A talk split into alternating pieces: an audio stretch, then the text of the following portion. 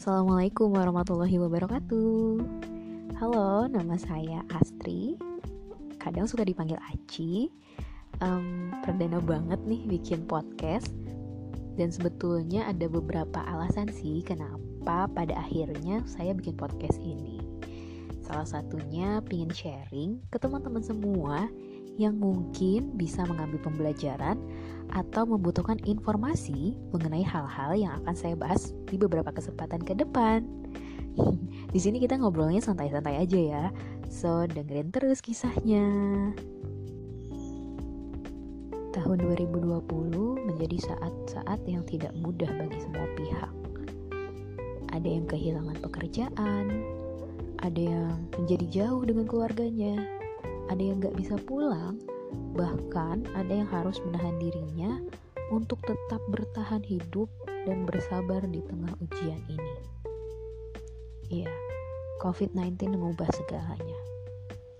Hampir satu tahun kita berjuang, gak cuma dari sektor kesehatan aja, tapi pertahanan, pemerintahan, hingga pendidikan pun terkena imbasnya. Semuanya jadi serba online. Yang tadinya bekerja di kantor pindah ke rumah. Yang tadinya ketemu teman-teman di sekolah, sekarang harus bertemu melalui layar. Dan yang biasanya mendampingi anak-anak hanya ketika akan berangkat dan pulang sekolah, sekarang harus full pendampingan sekaligus menjadi guru di rumah. Tentu ini bukan hal yang mudah bagi kita semua. Tapi saya selalu percaya, mencoba untuk percaya dan optimis kalau kita semua bisa ngelewatin ini dan kita harus bertahan, kita harus bisa mengatasinya. Oke, jadi kisah ini merupakan pengalaman saya menghadapi COVID-19.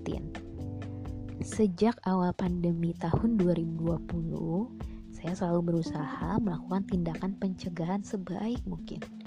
Menggunakan masker, mencuci tangan, menjaga jarak, bahkan mengurangi mobilitas. Gak lupa keluarga dan teman-teman terdekat saya, saya edukasi. Karena kita bisa memulai dari circle terkecil kita, yaitu keluarga. Kenapa sih saya begitu ketat dengan orang-orang di rumah? Karena di rumah saya itu ada orang tua saya yang usianya sudah cukup berumur, ada AA saya dengan istrinya yang sedang mengandung, dan ada saya kebetulan AA saya yang pertama itu bekerja di luar kota, jadi kami memang tidak tinggal serumah.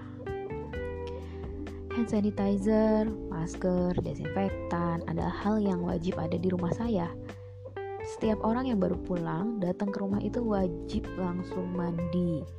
Dan kalau di rumah cuci tangan kayak kegiatan yang fardu ain kali ya, wajib banget gitu kita bahkan nggak pernah nih selama satu tahun ini nggak pernah kita ke pasar induk dan kalau bisa kalau misalnya nih kita diundang ke nikahan atau acara-acara sebisa mungkin kita take away.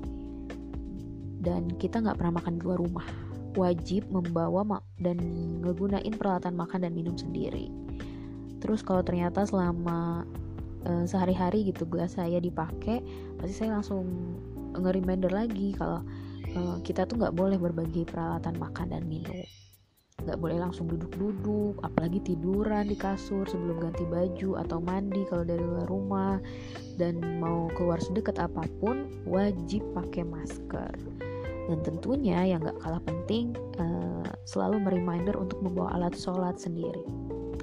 Dan saya sendiri udah mulai WFH sejak tahu akhir tahun 2020 namun, kantor memang memberikan kebijakan jika memang dibutuhkan untuk WFH, dipersilahkan. Ternyata dari sekian banyak ikhtiar yang udah kami lakukan, Allah ngasih jalan cerita lain untuk keluarga kami. Mau tahu kelanjutan kisahnya? Dengerin terus ya sesi berikutnya.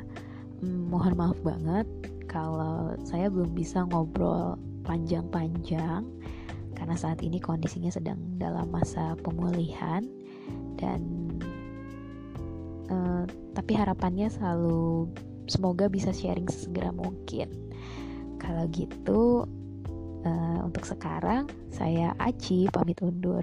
Semoga bermanfaat. Wassalamualaikum warahmatullahi wabarakatuh.